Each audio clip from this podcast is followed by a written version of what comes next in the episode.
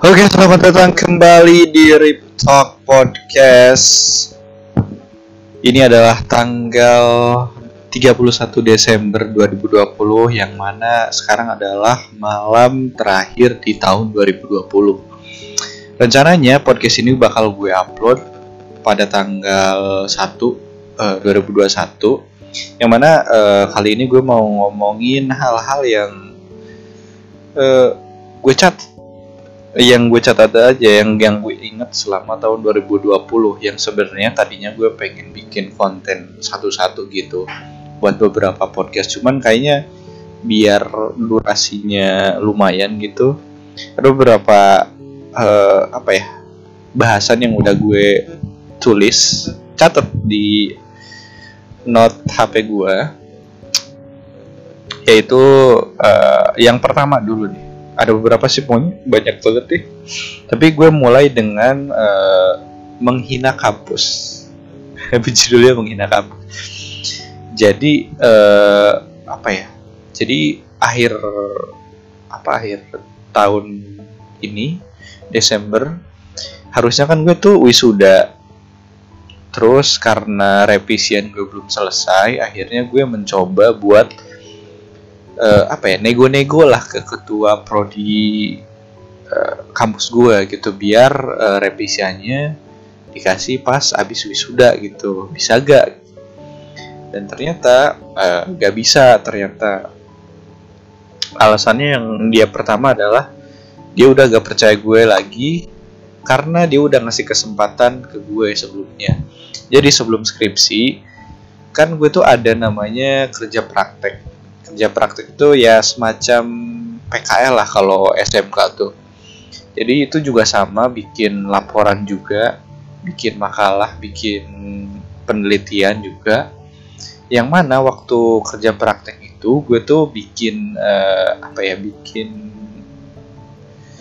uh, penelitiannya tuh papernya tuh telat banget. Tuh aduh. Saking telatnya uh, gue tuh ampe di deadline ya ujung lah gitu. Nah setelah selesai setelah sidang uh, ketua kaprodi gue tuh kebetulan yang uji gue waktu itu.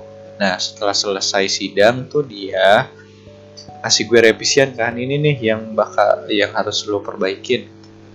Nah setelah diperbaikin gak tahu kenapa uh, satu bulan itu gue ngilang gitu gak ngerjain. Malahan lebih gitu sebulan atau dua bulan gitu gue gak ngerjain revision sama sekali. Karena gak tau aja gak ada hasrat buat ngerjain itu.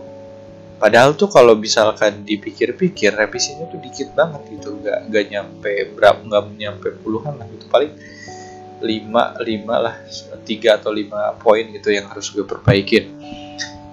Uh, setelah itu gue kan ngumpulnya telat terus dia tuh kayak kecewa lah gitu. Ya udah saya kasih kesempatan kamu tapi nanti skripsi jangan kayak gini lagi ya.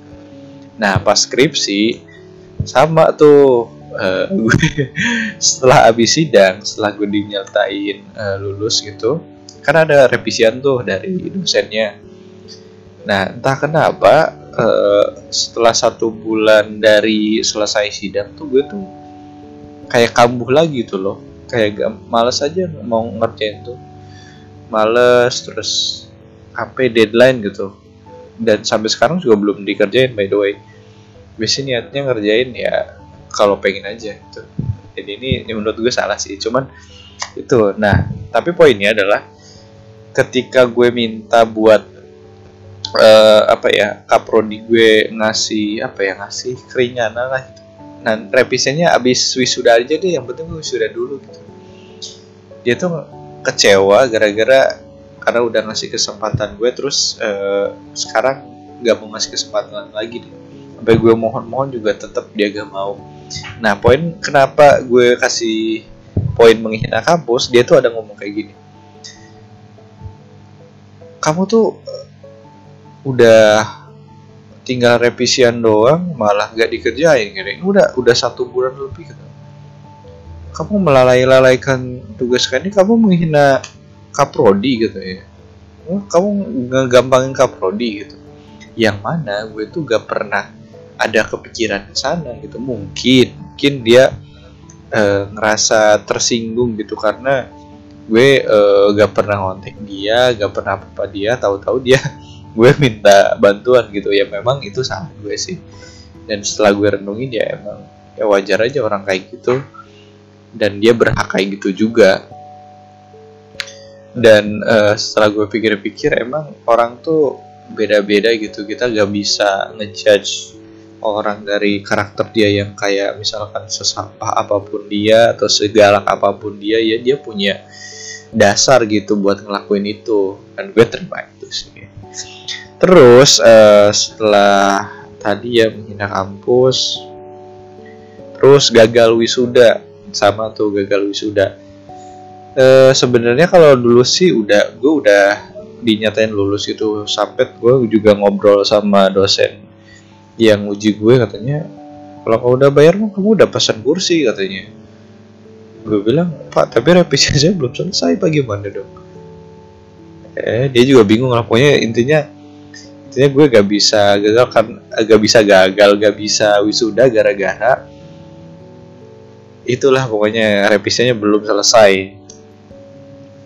Yang mana setelah eh, gagal wisuda ini sebenarnya sih gue tuh agak malunya tuh sama keluarga gue sih gitu. Karena sebelum sebelumnya tuh gue janji buat nggak janji sih mungkin dia terucap lah gitu pengen wisuda tahun ini. Cuman ya error aja gitu. Tiba-tiba uh, gak mau ngerjain revision. Kenapa tuh? Gak mau gitu kayak ada waktu tuh kayak lu dikasih cuman gak dimanfaatin gitu. Yang mana itu bodoh sekali buat gue dan mungkin nanti uh, di poin terakhir gue bakal ngasih tahu mungkin alasan yang paling kuat adalah nanti di poin terakhir. Terus uh, yang selanjutnya adalah kebiasaan yang berubah. Kebiasaan yang berubah ini uh, salah satunya adalah karena gue tuh tiap hari hampir ya hampir tiap hari selama gue kerja gue kerja 20 apa enam hari kerja lah selama seminggu itu. Yang mana gue tuh kerjanya lapangan gue kerja sebagai salesman. Terus uh, gue tuh pulang malam terus gitu. Pulang malamnya tuh bukan cuman malam jam 6 ya tapi sampai jam 7 jam 8 malam itu menurutku udah gak sehat sih. Yang mana setelah uh, itu gue tuh jadi apa ya jadi kebiasaan buruk gue tuh pertama uh, yang berubah ya adalah pola makan pola makan gue jadi kacau banget gitu. Jadi kayak kalau pulang malam tuh kan lapar gitu. Kayak pengen aja makan semua gitu. Terus karena gue tinggal di ngekos di komplek tuh yang mana yang jual makanan tuh uh, jauh ya. Jadi gue tuh gue put terus gitu. Sampai bulan Desember kemarin tuh gue gak nyadar pengeluaran gue tuh kayak gak gak jelas gitu loh sama habisnya tuh sama makanan gitu. Gue tuh tipe orang yang jarang belanja gitu tapi kalau sama makanan tuh gak peduli gitu gak peduli berapa aja gue keluarin gitu malahan pernah karena gue pulang malam terus gue belum makan ya tuh gue tuh put tiga atau empat hari tuh satu kali put tuh e, 50 sampai seratus ribu. Yang mana kalau misalkan lo empat hari itu udah ngabisin 200 ribu sekali makan itu belum makan siang belum makan paginya itu mungkin udah bisa seminggu lu udah spend berapa duit tuh? Mana itu menurut gue boros banget selain itu selain makan yang uh, GoFood tadi itu kebiasaan tidur gue ya. Gue sempat kemarin tuh tidur tuh jam 3 jam 4 bangunnya sih masih jam 6 jam 7 ya jam 8 lah paling paling siang gitu. Yang itu udah menurut gue susah sih susah banget itu. Makanya sekarang tuh gue udah mulai berubah ya mulai berubah ya dimulai dari pola makan dulu lah gitu. Makanan gue gue lumayan jaga setelah jalan dua hari sih. Dua hari gak tahu besok. Tapi sih gue yakin uh, gue bisa sih. Kalau gue mau gue pasti bisa. Terus selanjutnya uh, yaitu Wrestlemania buka hijau. Sebenarnya tuh gak tau kenapa gue tulis ini karena sempet rame ya sebenarnya hal kayak gini tuh kayak buat gue udah gak kaget sih karena seorang influencer atau public figure ketika apa ya ketika mereka membuat keputusan di karirnya atau di hidup dia kan uh, hidup lo tuh sekarang tuh udah jadi konsumsi banyak orang ya gitu. Kayak misalkan kehidupan keluarga lo penampilan lo terus apa yang lo lakuin apa yang lo perbuat sama orang lain itu sekarang tuh udah jadi konsumsi publik itu apalagi uh, orang yang punya followers lebih dari eh, uh, 10 juta gitu misalkan atau puluhan juta lah itu kayaknya hidup lu bukan milik lu lagi deh gitu. Karena banyak uh, apa ya banyak keputusan yang orang pasti uh, komentarin gitu mau suka atau enggak gitu. Dan menurut gue ya itu ah, orang itu buat komentar karena karena lo ngepost sesuatu gitu dan orang lain berhak berhak komentar karena lo menyediakan konten itu. Apa pun kontennya yang lo mau konten uh, posting foto seksi misalkan atau posting lo pakai hijab full orang bebas merespon apa pun karena lo nyediain kontennya dan poin gue adalah ketika keputusan Rachel Payne-nya buka hijab adalah yang pertama sebenarnya gue tuh pengen ngobrol sama temen gue gitu. Cuman gue salah gitu. Salah uh, ngajak orang gitu. Gue ngajak si Lita temen gue yang mana dia tuh gak peduli sama influencer kayak gitu. Makanya kalau dari sudut pandang gue uh, Rachel V mau buka hijab ke mau mau apa ya mau dia buka usaha ke itu terserah dia tapi kalau dari sudut pandang agama itu jelas salah ya menurut gue karena ketika lo punya masalah nih gue gue dapet kuat dari TikTok kalau salah ada komentar ini ketika lo punya masalah sama manusia kenapa yang lo tinggalin Tuhan gitu? Kan sebenarnya aneh juga ya gitu. Ketika masalahnya sama orang tapi lo lakuin itu malah ngejauh gitu bukan ngedeket gitu. Itu sih. Terus uh, selanjutnya poin nah adalah diomongin di belakang atau di depan. Apa ya gak jelas sih kalau gue ngasih judul. Tapi intinya uh, jadi gue tuh kan kerja sebagai salesman. Di mana gue tuh kerja ketemu banyak orang. Dan hampir setiap hari tuh gue ketemu orang macem-macem 10 atau 20 orang tuh pasti beda-beda. Karena gue pegang uh, toko pegang outlet yang mana tiap toko tuh kan orangnya beda-beda ya. Dan setiap orang yang gue temuin itu beda-beda gitu. Ada orang yang baik banget ada orang yang emang galak banget ada yang orang saking galaknya gue tuh kayak gak mau ketemu sama orang itu malas gitu. Dan ada orang yang tegas banget ada orang yang uh, care banget ada yang orang yang gak peduli banget ada orang yang teliti banget. Pokoknya macam-macam orang gue temuin. Karena pekerjaan gue yang menuntut menuntut gue kayak gini. Tapi poinnya adalah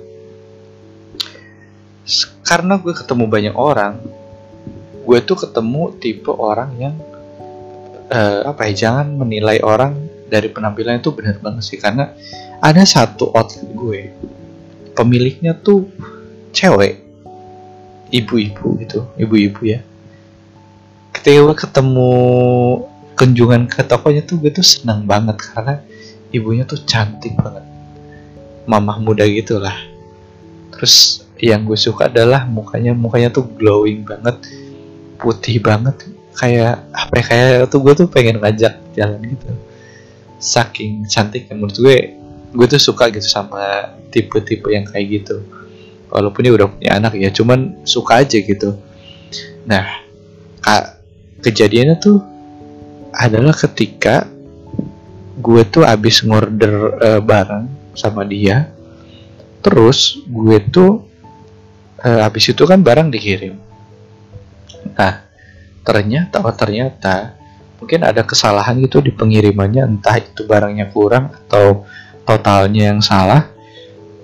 Nah si ibu ini tuh bukan ngomong kesalahan itu langsung ke gue tapi dia ngomongin gue ke orang lain. Orang lain tuh temen gue yang mana temen gue tuh pernah megang toko si ibu sebelumnya nah ketika ibu-ibu uh, ibu itu komplain ke ke temen gue yang mana ngejelekin kayak ah ini salesnya error nih. Masa gini gini gini gini gini gini? Pokoknya ngomongin di belakang lah pokoknya gitu. Nah temen gue tuh forwardin semua cetannya tuh langsung ke, uh, ke gue yang mana uh, istilahnya pas gue baca tuh anjing enak banget jadi gini ini ya. Nah tapi gue dapat pelajaran gitu sebaik apa pun lu ke orang tapi ketika lu tidak sesuai ekspektasi dia lu bakal langsung di dicap jelek kalau misalkan dia gak konfirmasi langsung ke lo gitu. Kan kalau misalkan lah ada kesalahan kan kalau langsung ngomong ke gue gue tuh bisa cari tahu salahnya apa terus salahnya di mana apa nih yang yang menyebabkan kesalahan itu. Terus kalau misalkan yang gue salah gue kan bisa langsung minta maaf tapi kalau lo misalkan ngomongnya di belakang ya gue gak tahu dong. Dan yang paling sakitnya tuh ketika lo ngomongin terus ketahuan tuh kayak anjing malu banget gitu. Kayak lu gak berani banget sih gitu. Kenapa gak langsung ngomong aja? Kan itu sih poin itu yang bikin gue kesel. Terus uh, selanjutnya adalah pengakuan Gisel uh, jadi dua atau tiga bulan yang lalu uh, jagat hiburan di Indonesia tuh sempat tercengang gitu karena ada video 19 detik uh, video seks 19 detik yang mana uh, video itu uh, apa ya menyangkutin salah satu artis di Indonesia yaitu Gisel Anastasia. Awalnya uh, gue tuh dapat video ini di Twitter karena rame banget kan di Twitter di Twitter Twitter tuh sumber dari segala sumber gitu dari segala yang trending tuh pasti Twitter dulu deh. Nah dari Twitter tuh sempet rame uh, video ini gitu dan beberapa awal-awal menyebar tuh langsung apa ya langsung rame tuh banget gitu. Nah uh, beberapa minggu kemudian uh, orang yang bersangkutan si Giselle ini tuh kayak klarifikasi gitulah. Masa uh, yang di video itu yang di video itu gue membantah lah kayak gitu. Membantah kalau video itu bukan gue gitu bukan si Gisel tapi karena gue nonton videonya kan kayaknya gak mungkin deh kalau bukannya. Karena mukanya tuh mirip banget saking miripnya tuh kayak susah gitu membedainnya gitu. Malahan kasus ini tuh kayak sempet satu bulan mati gitu kayak gak gak serame gitu loh. Nah di akhir tahun 2020 tiba-tiba mungkin karena udah penyelidikan gitu ya akhirnya ngaku. Kalau video itu ternyata memang dia dan video itu diambil tahun 2017 yang mana tahun 2017 itu dia masih statusnya sama istri sama istri.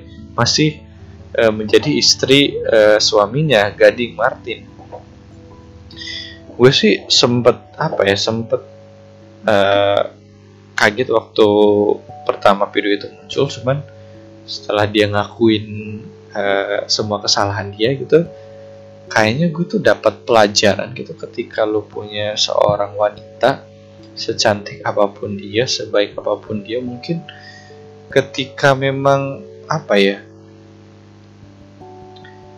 sebenarnya bukan bukan jodoh lu atau misalkan bukan apa ya? Lu gak bisa ngasih sesuatu apa ya? Sesuatu mungkin si Gis si Gisel ini butuh yang lebih gitu dari suaminya atau mungkin dia kurang perhatian atau apa whatever. Atau misalkan lebih buruknya dia open relationship istilahnya jadi mau ngapain terserah gue mau ngapain terserah gitu. Akhirnya dia ngelakuin hal tersebut yang mana itu menurut gue putusan yang bodoh banget sih karena betul. Dan ternyata gue dapet pelajaran juga harta tuh kayaknya bukan segalanya deh.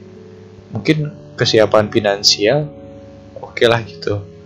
Uh, lu bisa ngapain apa ngapain aja gitu dengan uang lo tapi ternyata semakin tinggi level finansial lo semakin beda juga ujiannya mungkin sekarang gue yang orang berpenghasilan 5 sampai 6 juta per bulan mungkin ujian gue adalah pengeluaran gue yang harus di dikurangin gitu. Atau gimana gue ngatur buat bisa investasi atau buat bisnis gitu. Istilahnya gue bisa bercita-cita buat punya financial freedom lah gitu. Tapi mungkin di orang yang udah level duitnya udah miliaran gitu yang punya mau makan di mana aja hayu gitu. Ya mungkin beda lagi mungkin dia saking banyak duitnya kira-kira kenapa ya? Beli ini udah mobil ada. Apa lagi ya? Kayaknya gue harus ngasih nyari kesenangan lain. Ke mana kesenangan itu dapatnya ternyata dari orang lain. Ini sih yang menurut gue lucu banget sih karena dia sampai sampai ngelakuin itu sih. Dan ya semoga aja ini jadi pelajaran sih buat semua public figure terutama gue gitu. Apa gue bukan gue. Maksudnya semua orang itu agar bisa menjaga up. ketika lu komitmen lu harus siap gitu dengan apa pun resikonya gitu. Itu terus di tahun 2020 ini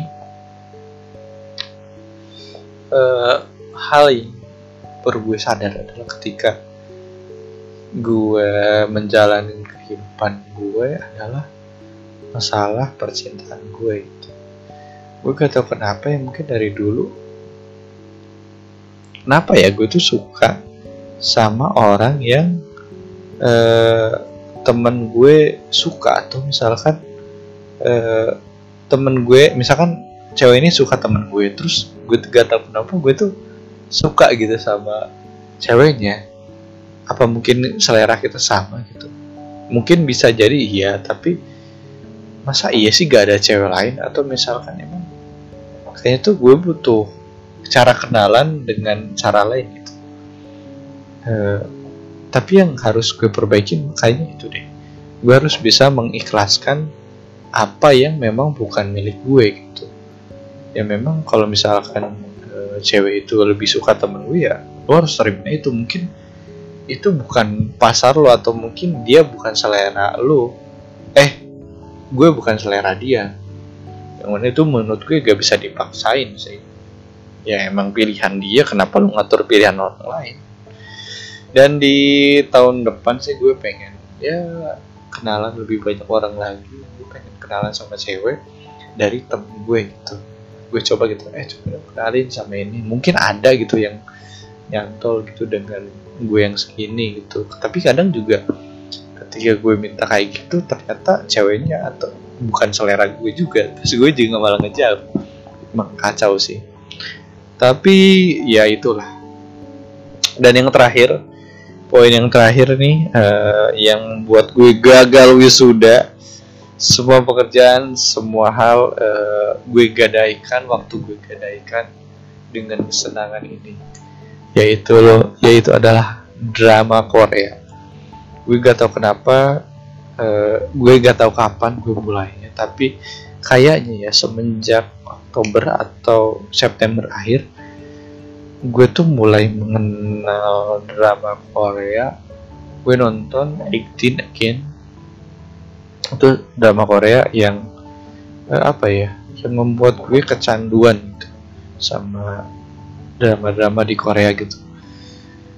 Sampai apa kayak tadi gue gagal wisuda terus gue sempet hampir uh, gak gak mau sidang gitu karena ya terlalu seneng nonton inilah gitu. Dan beberapa sekarang juga masih masih nonton drama-drama baru gitu. Mungkin mungkin gak seedik lain cuman banyak banget mempengaruhi keputusan di hidup gue gitu. Dan uh, kayaknya gue harus lebih memporsir gitu uh, apa yang gue konsumsi apa yang gue lakuin sekarang biar uh, hidup gue lebih baik di tahun depan. Dan ini terakhir dari yang terakhir adalah harapan gue di tahun 2021 gue udah nyatet uh, apa aja yang pengen gue capai di tahun 2001 yang pertama adalah gue pengen sarjana dulu aja gue pengen nyelesain apa yang udah gue mulai terus gue pengen jadi konten kreator lagi gue pengen bikin konten di Instagram gue pengen pengen konten di YouTube gue pengen uh, apa ya memulai hobi gue lagi gitu. Memulai yang pernah gue buat gitu buat konten gitu. Dan yang ketiga adalah gue pengen jadi investor. Uh, mungkin sih gue sekarang masih ini ya masih uh, pakai gaji gue gitu yang gue sisihkan buat uh, reksada beli reksadana di bibit gitu.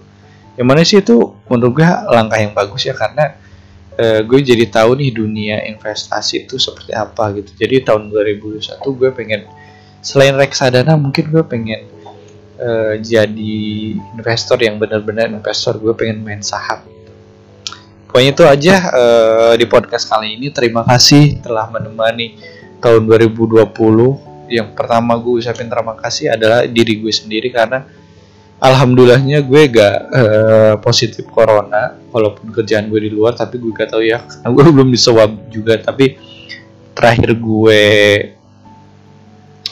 tes bukan swab itu apa sih? Yang selain swab itu uh, pokoknya gue negatif deh kayak gitu oke okay, see you in next year. Bye bye